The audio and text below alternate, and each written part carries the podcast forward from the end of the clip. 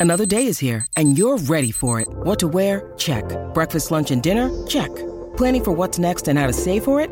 That's where Bank of America can help. For your financial to-dos, Bank of America has experts ready to help get you closer to your goals. Get started at one of our local financial centers or 24-7 in our mobile banking app. Find a location near you at bankofamerica.com slash talk to us. What would you like the power to do? Mobile banking requires downloading the app and is only available for select devices. Message and data rates may apply. Bank of America and a member FDIC. Hello and welcome to the transfer window where we bring you the news before it becomes news on this podcast, as well as insight and analysis into what subjects you're talking about in football.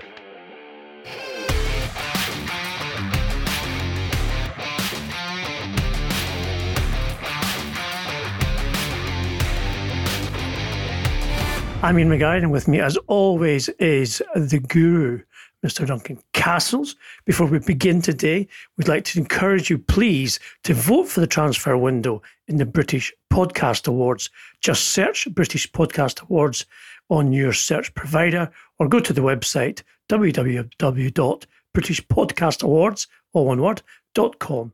Vote. Lots to get through today, Duncan. Uh, we've got Manchester City, Manchester United, Tottenham, Chelsea, uh, Borussia Dortmund, of course, seem to be at the centre of the transfer universe right now. But we start at the Etihad, where Bernardo Silva has told Pep Guardiola he wants to leave Manchester. He's failed to settle, even though he's been there for a couple of years now. Uh, Duncan exclusively revealed this uh, story way before any other me- media outlet. And it seems that Silva could become the catalyst, Duncan, in a quite a big movement of players in and out of Guardiola's squad. Um, as I said, you broke the story. What's the update and the progress of where we're at right now? Yeah, last week um, told you that Atletico Madrid had made an offer for Bernardo, um, and they were offering a what we call a, a, financial fair play swap, in which Bernardo would have a high value placed on him, and Saul Niguez would have a high value placed on him, and both clubs would come up with um, better balance sheets at the end of it. But effectively, effectively a straight swap deal, the kind of thing Juventus and Barcelona did with Arthur Melo and Miralem Pjanic last summer. And I think we're going to see a lot of this kind of trading in the current market because there's not much liquidity, there's not much cash. There's a lot of clubs who want to make changes. Uh, they want to satisfy their fans by bringing big name players in and new players in. They want to get players that they're not happy with out of their squads. Um, they want to change things around for either existing coaches or, or new coaches coming in. And the way they are planning to do it is through these creative kind of deals, which is making the market a lot more complicated um, because it's always harder to get two players in line for a deal than it is just to do one. Um, but in the case of Bernardo, there there is an additional element of leverage on the player side, which is that he asked to leave Manchester City last summer. Um, was given the go ahead, assuming a an appropriate offer came in.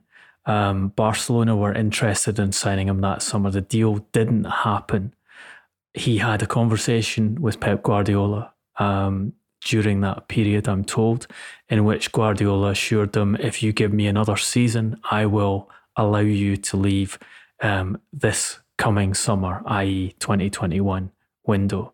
Um, Bernardo's not unhappy with Manchester City as a team, even though his playing time declined last season. Um, he was in just 24 of 38 Premier League starting lineups when he'd been effectively and ever present for his first three campaigns at, at City for obvious reasons, because he is almost a perfect Guardiola player in, in terms of his flexibility and the type, the way in which he plays, his ability to press, also to create in tight spaces. Um, but he has basically had enough of English football, um, doesn't enjoy living in Manchester as a climate, as a, and I think also to a degree um, has had his time in, in Manchester and explored the city and wants somewhere else to live and another league to play in. Um, but he has that promise from Guardiola, and um, his representatives are using that to try and secure him an exit Barcelona are interested again and have made uh, an informal proposal to the player. Um, they now, now have to try and get a transaction that works for Manchester City, um, that satisfies City's valuation of Bernardo, and they feel that he has increased in value on the initial 50 million euros, and there were there were substantial performance related bonuses involved in, in the deal that brought him from Monaco four years ago. So they they value him highly, and in their ideal world, they would get a large cash offer from Barcelona or Atletico Madrid, which they could take the money from that transaction and put it into the pursuit of Jack Grealish and a uh, a new centre forward. And we told you in the podcast they've already made an offer for Harry Kane, who wants to leave Tottenham, been public about that, and would like to come to Manchester City, and had that offer rejected by Tottenham. So that they need cash in an ideal world to do these deals, and would like to get it from Barcelona, or Atletico. Problem is, Atletico and Barcelona don't have cash to play with. Both clubs are trying to move players out Barcelona, in particular, are offering a huge array of their players um, in these kind of um, FFP swap deals or for sale if clubs want to buy them. Um, inc- included in the players that are being offered to City are Sergi Roberto, Ousmane Dembele, who has just one year left on contract at uh, Barcelona and is threatening to run it down to zero and leave for nothing next season. Jordi Alba, Philippe Coutinho, uh, Clement Lenglet, Trincão is a potential um, candidate in this deal. Sergio Busquets, Gerard Piqué uh, are among the players that are being offered in the hope that Guardiola will say, I will take one or more of them, um, get them off Barcelona's wage bill and allow them to secure Bernardo at um, a, a, a price that involves less cash going in the other direction. I think of those, Sergio Roberto is one to pay particular attention to because he would have gone to Manchester City last summer um, in a deal that had been agreed, um, a swap, again, a, an FFP type swap deal where João Cancelo was going to go to Barcelona, Sergio Roberto was going to come in the other direction. He is player that Guardiola likes a lot because of his flexibility and, uh, and his style and, and technical abilities he's has one year left of contract at Barcelona, so Barcelona do need to to resolve his situation one way or another. And I'm told the agent of Roberto uh, is already in talks with City about a deal this summer. Um, we can add to this that Cancelo again is in play and is dissatisfied with the amount of playing time he got, particularly at the tail end of, of last season and would be open to moving um, to Spain and particularly to Barcelona if a deal can be set up. So a lot of, a lot of factors in play in this. Um, but talking to people involved in the process, they think an agreement can be achieved at some point through the window, and that um, Manchester City can be convinced to reduce their the cash element they're requesting for these transfers and do a deal that involves players coming from Barcelona or potentially Atletico Madrid, but more likely Barcelona. Um, because Guardiola values the, the the way that players have learned to operate at Barcelona possibly we could be looking at someone, a younger player in the Barcelona squad, someone even who's still in the, the academy at Barcelona that Guardiola has identified as a future talent and instructs Txiki Begiristain to try and involve in this deal. Speaking to an agent um, in the last few days, Duncan, we spoke about Manchester City, and this particular agent has worked um, with Pep through the years.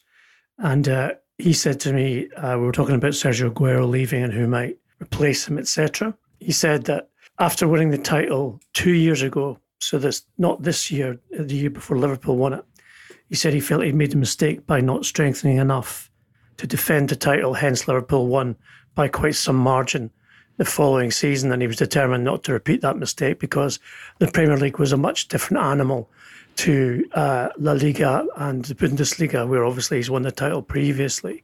Uh, you do have to evolve quickly. But um, you have to say it's it's a hell of a rebuilding project when you think about losing Aguero and Bernardo Silva, possibly Cancelo as well in one season. And of course, they lost David Silva last summer. It, well, it's voluntary in the case of Sergio Aguero. That was something that um, Guardiola approved, not not renewing the contract when City and last summer had been talking about giving Aguero an extension. Um, I don't think, was particularly happy with way things ended at City, so that that was Guardiola's choice not to retain Aguero.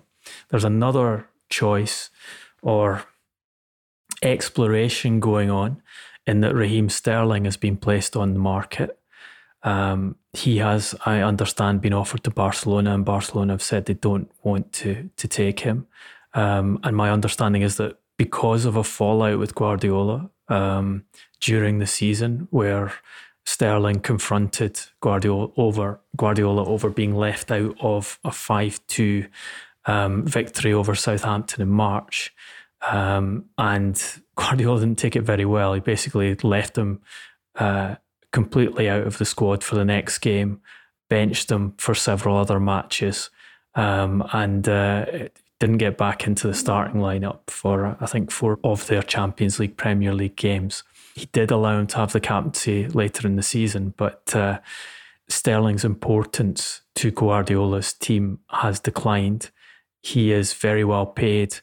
Um, he has kind of been agitating for a move away, not in an aggressive fashion, but he's done that classic um, go and be interviewed by the Spanish papers and talk about how you'd be interested in playing in La Liga and um, uh, generate some interest and, and offers from abroad. But City would be prepared to let him go if the money is right. And again, reinvest it in other areas of the team and, and do that kind of refresh that um, that you're talking about with Bernardo. Obviously, it's being driven by Bernardo. You've got another player in there, Riyad Mahrez, who has two years left of contract. So City have to make a, a decision over. And Mahrez's agent is actively um, advertising Mahrez and trying to get a, a, a transfer proposition for him that, that City will agree on. So part of it's Guardiola driven, part of it's City strategy driven, and part of it's being driven by players who are looking for other places to play or um, or longer term packages.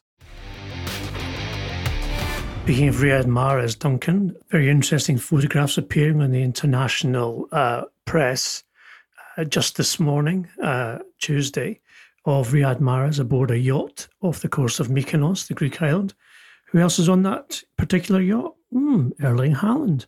It's like a who's who of football royalty when you take a look at it. There's little squat Mino Raiola. I'm not sure that he'll be needing a life belt, along with a group of bikini clad ladies and also Mino's assistants there. Erling Haaland, however, is the subject of obviously attention uh, as probably the most informed striker uh, currently uh, in Europe, certainly.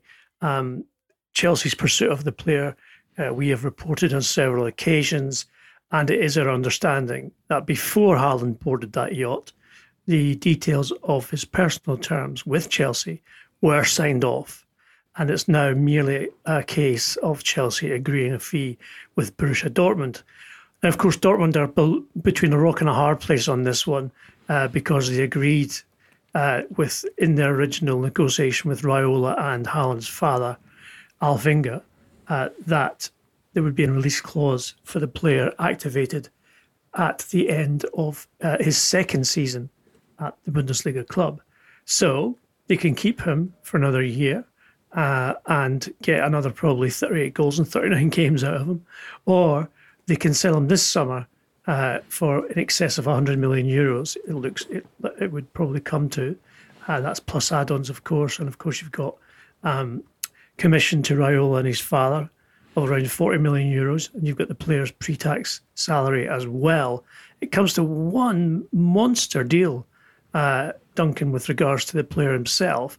But just for everyone's information, because this is very unusual, um, uh, we were told that two days after the Champions League final win, Roman Abramovich sat down with Thomas Tuchel and several other members of the Chelsea hierarchy so that Tuchel could present to them how he uh, would go about playing uh, next season in order to win the Premier League title back, uh, and the personnel he would require to do so. Haaland would play as a point striker with a mixture of, obviously, because they have so many attacking midfielders. Uh, Werner returning to his more familiar position at left side of attacking mid, Mason Mount at 10, Kai Havertz, stroke Christian Pulisic, stroke Hakim Ziyech, all fighting for places across those three. Um, and then Jorginho and N'Golo Kanté in the double pivot. We understand that uh, Mateo Kovacic is currently being marketed by a very famous agent to several clubs, both in Serie A and in La Liga. And uh, the defence is also up for reconstruction. So basically, Duncan City are not the only Premier League club um, who are looking to do a rebuild on the back of success. You've got the Premier League champions and the champions of Europe, both thinking, okay, that was nice, time to move on. Uh, let's basically completely restructure, or not restructure, but refurbish the team and try and make disposal of players as well. Yeah, I, I think the interesting thing with this this move by Chelsea for Haaland, who is wanted by Ole Gunnar Solskjaer at Manchester United, but um, the sense is that the Glazers have deemed that deal too expensive and therefore are working hard to get the Jadon Sancho deal done. We told you in the last podcast that the strategy at Manchester United is a star forward, whether he be right sided specialist or centre forward. Um, also wanted, or yeah, I think wanted is the right word, wanted by Manchester City, but Manchester City not entirely convinced that he is the ideal signing to replace Sergio Aguero. He's been high on their list throughout. And I think the sense with, with Manchester City has, has been we need to be involved. We need to explore the dimensions of this deal. We need to look at the cost and and be ready if we take a decision that he is the forward to to build a, a new um, a new team around and the team that finally brings the Champions League title to Abu Dhabi after all the things they've done to try and secure it, yet remain um, completely unsuccessful in, in achieving that that goal. Interest from Madrid, but not first choice at, at Real Madrid. What Chelsea, I think, have done, which is very similar to what they did last summer, is they've seen a player who's available on the market. Dortmund have this issue of the release clause next summer, or sell him this summer and, and are floating a price of 180 million euros on top of that massive uh, personal terms package and an agent's package that it would take um, to do this summer. But Haaland is going to move either this summer or next summer. Chelsea have rapidly come to the conclusion we want this player and we will go all out to try and sign him now and beat our rivals, which is very familiar in terms of what they did last summer, albeit last summer they had the, the a year of no spending um, because of their transfer window ban and accumulated cash that they were able to put into the market. But they went in, did the Timo Werner deal from RB Leipzig, one that uh, Jurgen Klopp wanted Liverpool to do.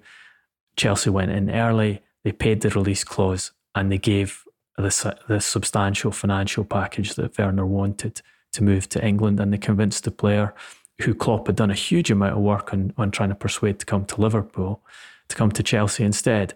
Similar story to Kai Havertz. It took longer to resolve. But again, Chelsea said, okay, if this is what it takes in terms of wages, substantial, and, and a transfer fee extremely substantial to get this player a lot of our rivals are looking at but haven't made a final decision to buy, we will do it.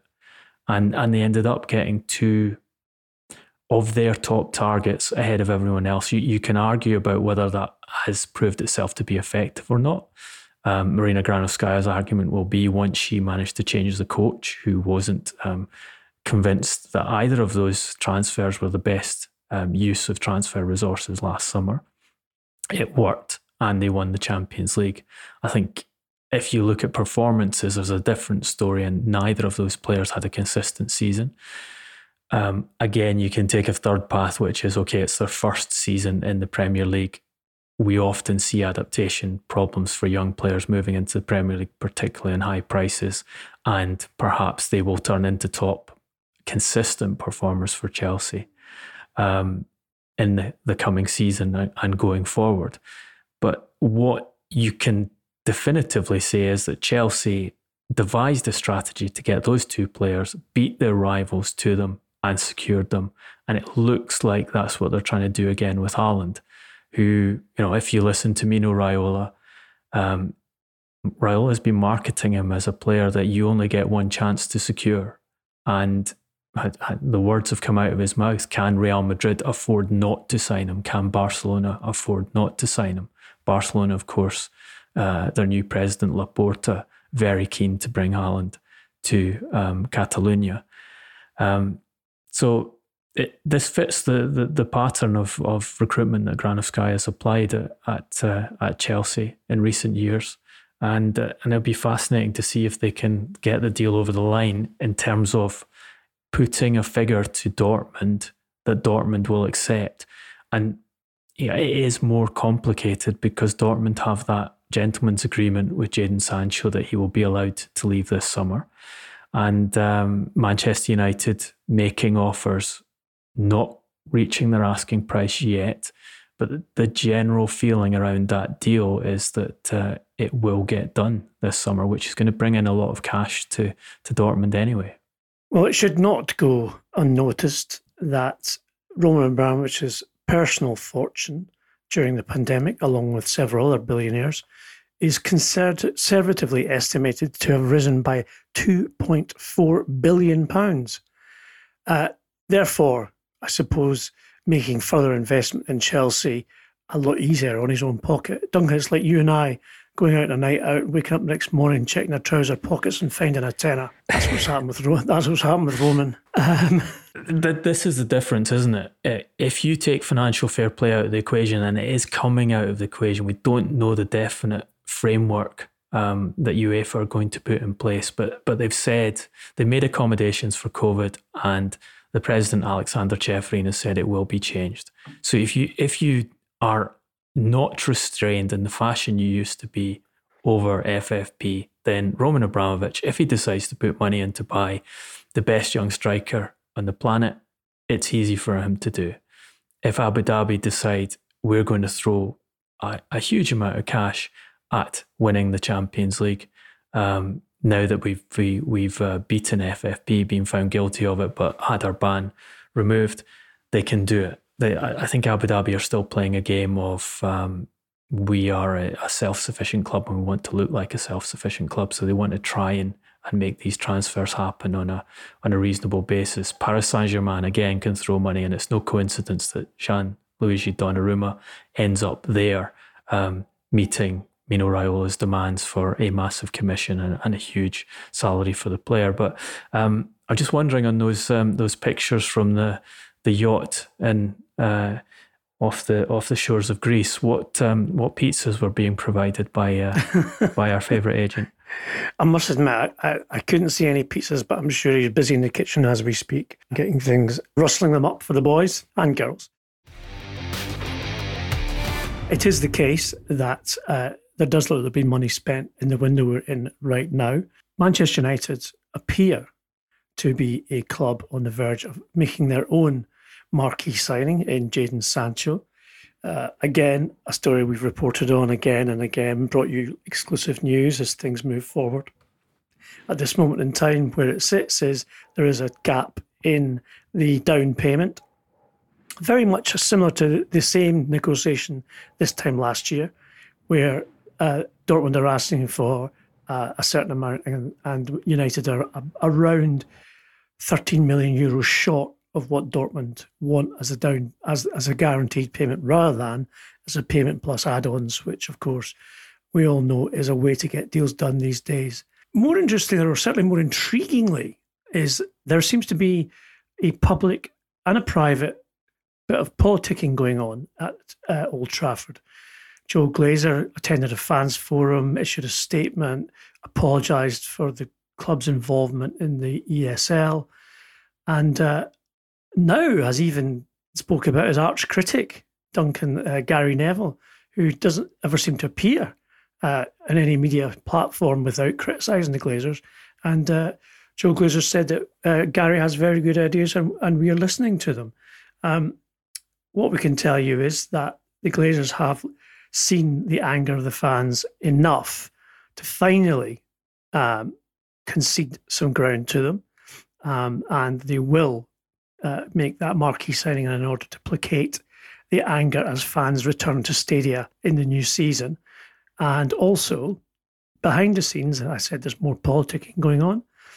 Ole Gunnar Solskjaer, who's not had full control over transfers in the two seasons he's been at the club, has now been given a direct line, albeit via one. I say direct, I mean one person reporting to him and that same person reporting to the Glazers about uh, recruitment. And Solskjaer is the one who's pushing for Sancho, even though, as Duncan said, he likes Haaland and would like to get Haaland, but they probably can get by with the amount of attacking midfielders. And then, as Duncan has reported, uh, gradually cultivating Mason Greenwood into a, a, central striker as well. So, Duncan, um, it seems to be the waiting game, and it's again who blinks first with the fee or the structure of the fee on Jadon Sancho. But whatever way you look at it, Dortmund are going to be probably down their two best players when the Bundesliga kicks off in August. Well, the deals still have to be done. Um, but yes, Dortmund, as you say, have a decision to make on Haaland. Do you take the money this summer or you take a much reduced sum in, in a year's time? They know that's in front of them. Um, which gives Chelsea something to play with, and and Chelsea having personal terms agreed gives them a massive advantage um, from the perspective of uh, of getting the player to push for that move. Uh, the Sancho situation is very familiar with last summer. Manchester United are, are briefing that um, there is a gap, but they expect to overcome that gap. Personal terms sorted with the player, um, agents terms sorted. Uh, plenty of time to to work that negotiation through. Dortmund are briefing as they were last summer. If you don't meet our asking price, we won't sell. Um, and there's a deadline on this. We want the deal done before we go back for pre-season training. Um, the difference, I think, is that they have that agreement with Sancho. They made him wait last summer. He didn't have a great first half of the season, but performed very well in the second half of the season they can't hold on to him indefinitely uh, unless they could convince the player to sign a new long term contract, which seems unlikely. The, the the price will go down again next summer, so they they have that hanging over their head. I think the one element that they would need to be careful with is that Manchester United have this flexible strategy. They are looking at other options. They are prepared to sign a centre forward and keep Mason Greenwood on the right wing if they feel there's a better financial deal to be done, better sporting deal to be done um, by taking the centre forward rather than playing the increased asking price from Sancho. But I think you're you're right to highlight that the Glazers are in a mood where they want to uh, dampen down the protests against their ownership of the club, and they see bringing a big name um, elite forward into the squad as a way of achieving that. Therefore, on their current thinking, they have to do one or the other. And that helps Solskjaer because he will get strengthened in attack again.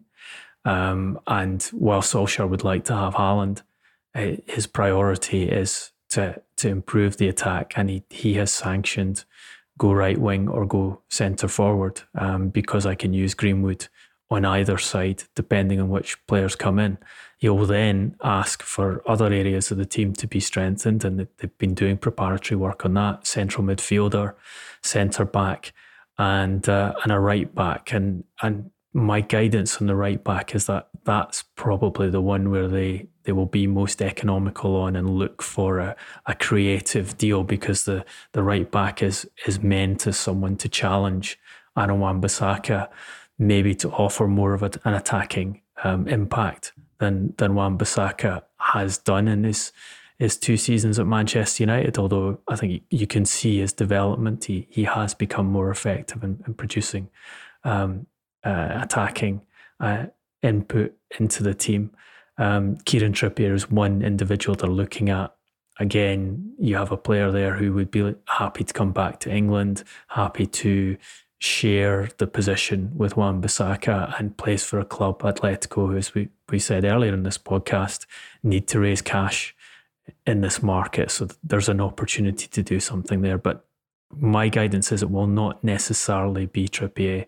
Um, they're they're looking at that position creatively because they see it as the probably the least important of the the positions they want to fill in this market. We'll miss those banners being flown over Old Trafford, Duncan, won't we? Glazers out, etc. And if any of you saw the the uh, uh, the pictures of um, the Holland training camp at Euros.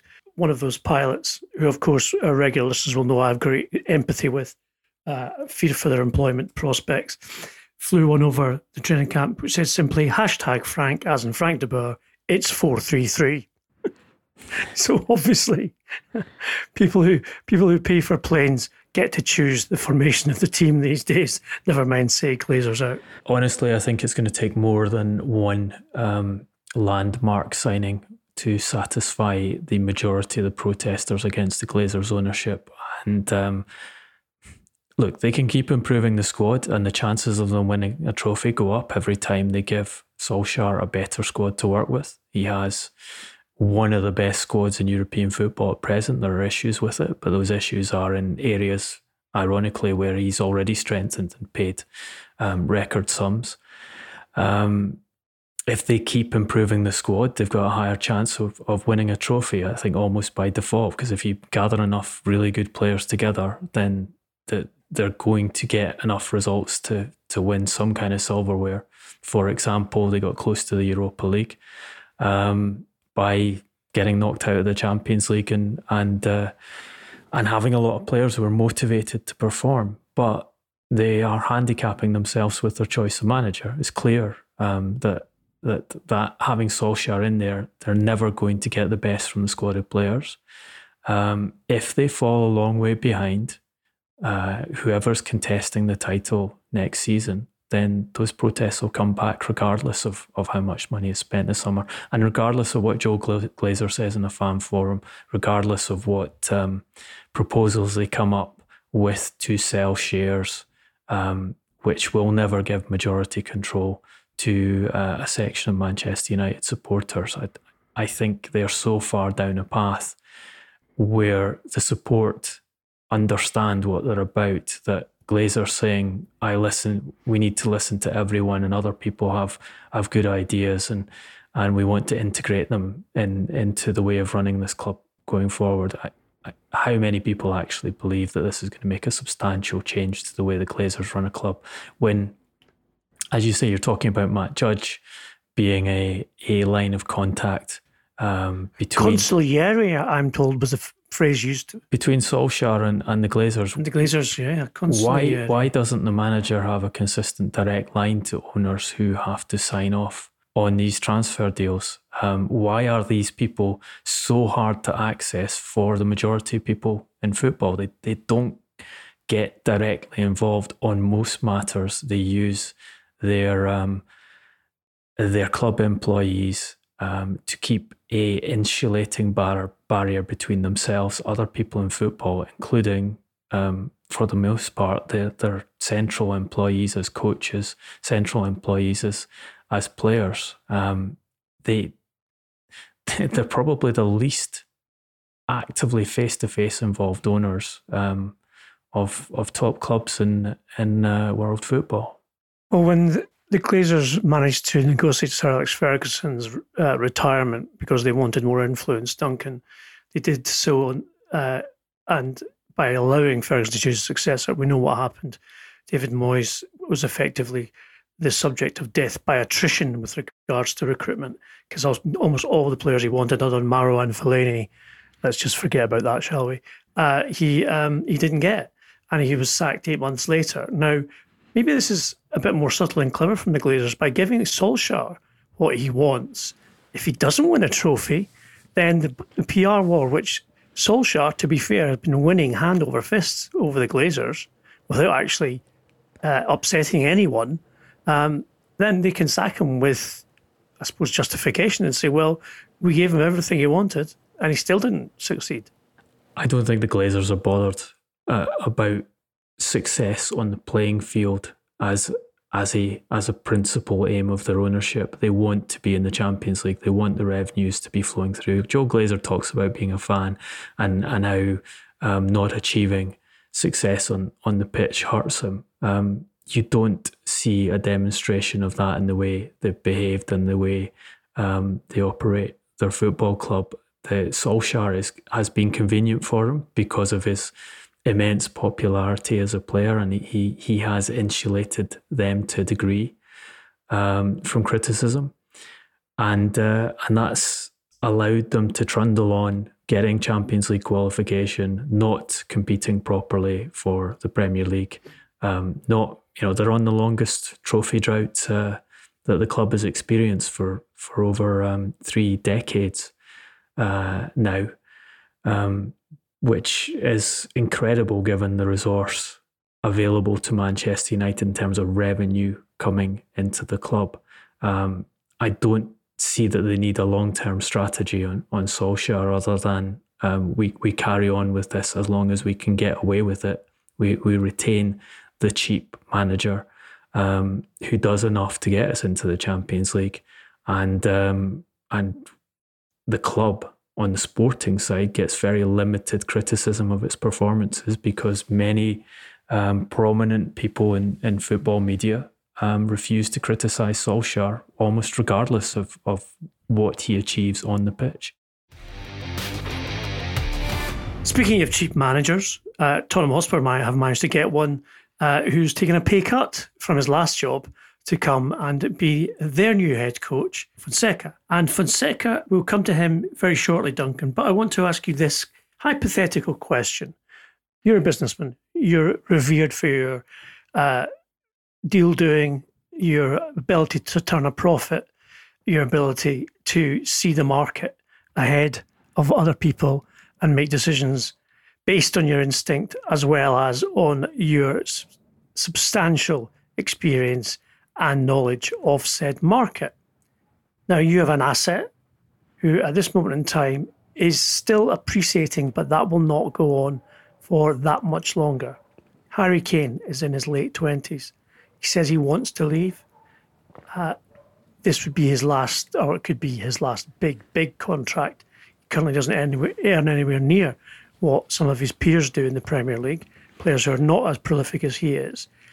Yet, Levy, he's left it sl- the door slightly ajar, but he's not exactly opened it and says that Kane will not be sold. Now, quite frankly, I don't believe him. I, I, I, I think Kane is heading out of Tottenham Hotspur because Levy can't afford not to sell him. And you were quite um, surprised, I know, Duncan, by uh, statements made by Levy in the last few days regarding Tottenham's finances, uh, their debt, etc., etc all of which lead to one thing, and that is we are absolutely skint. And if we're going to do anything for Fonseca, we're going to have to sell. Yeah, he was asked about Kane. Gave it gave an interview, um, club recorded video interview, kind of copying the Khaldoon Al Mubarak um, regular interviews from Manchester City, obviously scripted. And he was asked about Kane in that, and his answer was, "I'm never going to talk specifically about an individual player in public. All I would say his frustrations of us not winning is shared by me, and I'm sure all the fans and players. Clearly, we all want to win.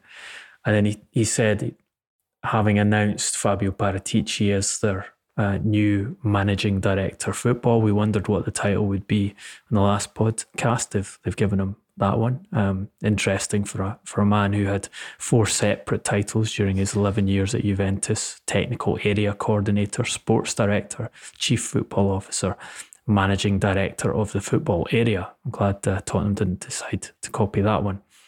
But he, he said, I think one of the items that Fabio will have to deal with when he comes in is which players are being retained, which players will be asked to look for other clubs. But obviously, there's a market out there, and what we want and what somebody else wants is not always possible to achieve. We will do whatever is right for the club. And I think you're right. He's leaving the door ajar there. It would have been easy for him to say Harry Kane is not for sale. We hear what Harry Kane has said, but it is not in our club's interests to sell um, our best player. And with our new managing director football coming in, we're going to come up with um, clever strategies to build a team around him, which enables us to win silverware finally. Um, instead, he talks about how much revenue they'd lost, um, saying that the, the new stadium couldn't have been opened at a worse time um, talking about having the most expensive stadium in Europe, 1.2 billion pounds. Remember the, the cost of building that, the highest level of debt of any club in Europe, um, and saying, uh, throwing out phrases like "we need to be prudent" and uh, "patience is a virtue." Um, so it's all around don't expect us to be aggressive in this market. He said that money would be invested, that money would be spent, but it's all a backdrop of we are in a difficult position in terms of liquidity, and therefore we're going to have to be very careful in this market and not jeopardize the future of what we built. Um, the appointment of Paulo Fonseca, I think, fits with this in a, in a number of ways. I mean, we know he wasn't first choice. He wasn't even close to being first choice. Um, go back to the last podcast if you want to hear about uh, individuals they went through, including Julen Lopetegui, um, who they got close um, to signing but had to turn to Fonseca instead. As you say, Fonseca's salary is a fraction, a small fraction of that being asked by some of the candidates, a small fraction of what Jose Mourinho was paid as coach, he will be on 2.5 million euros net as a, as a base salary, which is around or slightly below the, the, the figure he had at Roma, um, where he was dismissed to be replaced by the manager that Daniel Levy dismissed in the week of uh, the League Cup final. Um, he will have Ryan Mason and Ledley King remain as his assistants. Um, Ledley King, actually someone who was brought into the uh, the coaching staff at Tottenham at Daniel Levy's request um, when Jose, Jose Mourinho came in. And Fonseca will be working without his his long term assistant Nuno Campos, who um, who'd been with him at various clubs for over a decade and and is very highly regarded in Portugal uh, as a as a coach. Um, my uh, guidance is that that split was amicable and that Campos wants to to go out and coach on his own behalf. Um, much in the same way as, for example, Rui Faria um, decided to leave Manchester United in, in 2018 um, after many years working alongside Jose Mourinho uh, to be a, a, coach on, on his own behalf. And I think Tottenham will hope that with Fonseca, the departure of a long term assistant doesn't have the same effect on silverware as it's had with, with Mourinho, in the, in the sense that Mourinho's yet to win a trophy since Faria's left his side. Um, and uh, it will be interesting to see how, how Fonseca gets on in England, and interesting to see with a radical change in his in his uh, coaching team and two coaches that have been chosen by Tottenham to work alongside him. So, Duncan, you um, revealed that Manchester City had made a bid for Harry Kane. Do you think that's will still be his destination? Kane's preference is Manchester City. If he had a choice of clubs, as you reported, Manchester United have done a lot of work on, on the Harry Kane deal, and uh, you know we should factor that in, in in terms of the, the, the Sancho transaction. He's one of the alternatives they could go to, but what you see from from Levy there is is saying we need to work this market carefully um, to get the, the best solution for the club. Um, I don't think it's a guarantee that, that that Kane goes out. It will need to clearly have to be the right money um, for them to do that deal. Paratici, his role I think is also fascinating here because Levy in his uh, in his statements about Paratici's appointment um, in the you know the formal statement that the club made uh, about his appointment, they're they're saying that he will be delegated uh, responsibility over sporting operations and and football infrastructure. Um, and off record, they're saying that all Levy will do is uh, is uh, sanction financial sides of deals. Um, he won't be driving these transfers anymore. Um, how how he Paratici works, his first major job outside Italian football, uh, that statement, club statement that uh, that Tottenham made was interesting in itself and its in its uh, its phrasing um, emphasizing the 11 years he'd had at Juventus and the, the 19 trophies they'd won during his time there. And, uh, and I quote, a run of nine successive Scudettos. Um, with the Italian uh, highlighted in italics, but um, but not spelled properly. Is that a fleet of nine feet Scudettos? um, and Levy talking about Paratici saying he'd known him for a number of years and that he has an outstanding track record in assembling competitive squads. Um, as we all know, Juventus has been a highly successful club and he's been a major part of that. He will be a great addition to the management structure and will be heading up the football side of the club. So that they're, they're emphasising Paratici um, over Fonseca at present. As, as we told you in the last pod, the deal for Fonseca has been done for the best part of a week now. But Tottenham wanted to hold it back until the they had formally announced Paratici coming in. Again, giving you a sense of of his importance in all of this. I think they're putting a lot of reliance on Paratici's skills in the transfer market to to get them out of this problem that Levy is talking about them being in. And if you talk to people in Italy about Paratici, they would be very skeptical that he is as good as Daniel Levy certainly is portraying him to be. Whether he thinks he's that good, you'd have to hope he's that thinks he's that good since he's given him the job. But uh, Allegri came back to Juventus on condition that Paratici was sacked. Allegri was unhappy with working him. Paratici made the decision to move Allegri out of uh, the management role at Juventus. He was involved in a lot of the transfers, um, putting players on very substantial wages that have, have put Juventus into a situation this summer where they've got to be very creative in the market and where they've had a, their worst season for over a decade. So there's a lot to be proven here and a, and a, a lot of challenges for Tottenham to handle with this quite radical change of of uh, of management, both of the football team and and the football structure at the club. Well, we're still waiting on the white smoke coming out of Goodison Park to find Everton's new manager. Several candidates have come and gone. Uh, some have turned it down. Some have been decided they're not good enough.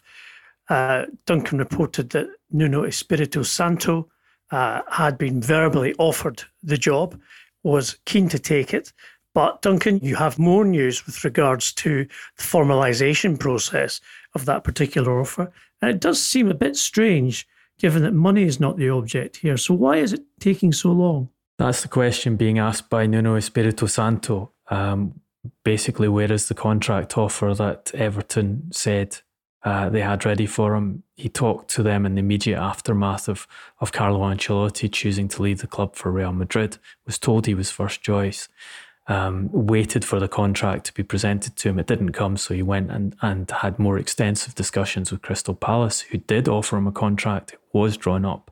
They expected him to sign it. He had verbally agreed to sign it.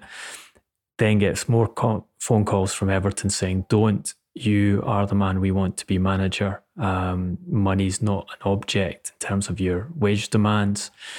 Uh, and yet, here we are, almost a week further on from that discussion and uh, the formal contract hasn't been presented to them. You have noises of Rafa Benitez um, being a uh, strong candidate for the job again. Uh, my understanding is Bill Kenwright has been pushing Benitez after David Moyes signed a new contract at West Ham United. Don't think the Everton fans will be impressed by that move if it transpires.